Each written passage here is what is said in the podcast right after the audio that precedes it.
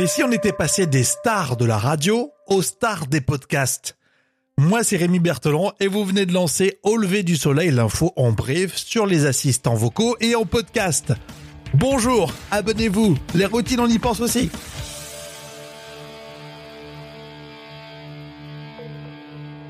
Au lever du soleil? Avec Rémi. Non, je ne suis pas une star. À la une de ce podcast, les stars de la radio et du podcast.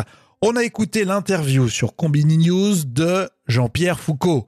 Il a été l'un des plus grands animateurs radio, totalement passionné par ce média, et ça a commencé pour lui très simplement. Puisque j'ai fait un concours euh, à RMC, euh, qui s'appelait à l'époque Radio Monte Carlo. Nous étions 800 et j'ai gagné. C'était en 1966. Et moi aussi, je me suis fait tout seul.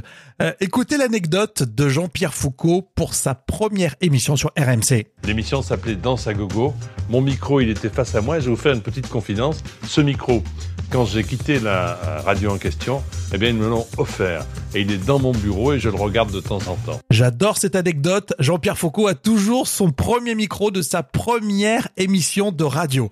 Alors, RMC a changé. RMC avant, c'était une radio très généraliste avec du divertissement, de l'information, un petit peu comme RTL. C'était Radio Monte Carlo. C'était donc dans le sud. Nous étions extrêmement libres dans le ton puisque les patrons habitaient Paris et à Paris, on ne recevait pas RMC. Donc c'était absolument magique. On disait tout ce qu'on voulait. Franchement, c'était pour moi, comme dirait Patrick Sébastien, des années bonheur. Et Jean-Pierre Foucault qui parle de radio, c'est très sympa. Et l'interview en intégralité sur Combini News. On parle également de podcast, puisqu'aux États-Unis, vous l'avez peut-être entendu, des grosses stars de podcast sont débauchées par Spotify. L'idée, c'est bien sûr d'avoir une exclusivité sur leur propre plateforme.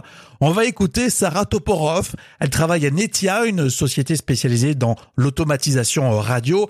Elle est américaine, elle écoute énormément de podcasts et elle parle justement de Spotify dans le marché du podcast quand les podcasts sont devenus disponibles sur Spotify, pour moi, c'était un serial moment. C'est-à-dire que ça, ça a eu autant d'effets sur le, sur le secteur que, que quand Serial est, est apparu. C'est la, la, euh, deuxième plateforme la, plus utilisée pour, pour écouter euh, des podcasts. Ça, c'est sûr. Et pendant très très longtemps, tout le monde se demandait, mais tu vois, le, le, le fait que Apple Podcast soit native sur les iPhones, ça, ça a amené beaucoup plus de monde à écouter.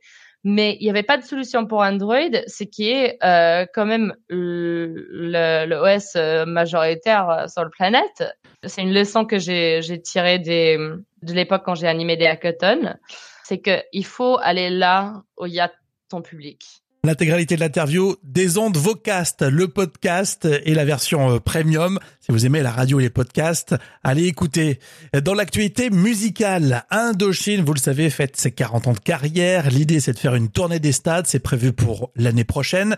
En attendant, ils nous ont fait découvrir un nouveau single qui s'appelle Nos célébrations. Et si vous lancez tout de suite la playlist au lever du soleil, la playlist sur Deezer, vous allez écouter justement ce morceau dans une version mix de plus de 6 minutes. N'oubliez pas, nous sommes sur les enceintes connectées. C'est très pratique, par exemple, le matin. Mettez-nous dans vos routines. OK Google, quelles sont les dernières infos au lever du soleil? Et Alexa active au lever du soleil podcast. Dans l'épisode précédent, est-ce que la Russie et la Turquie se font la guerre? On vous souhaite bien sûr de passer un agréable week-end.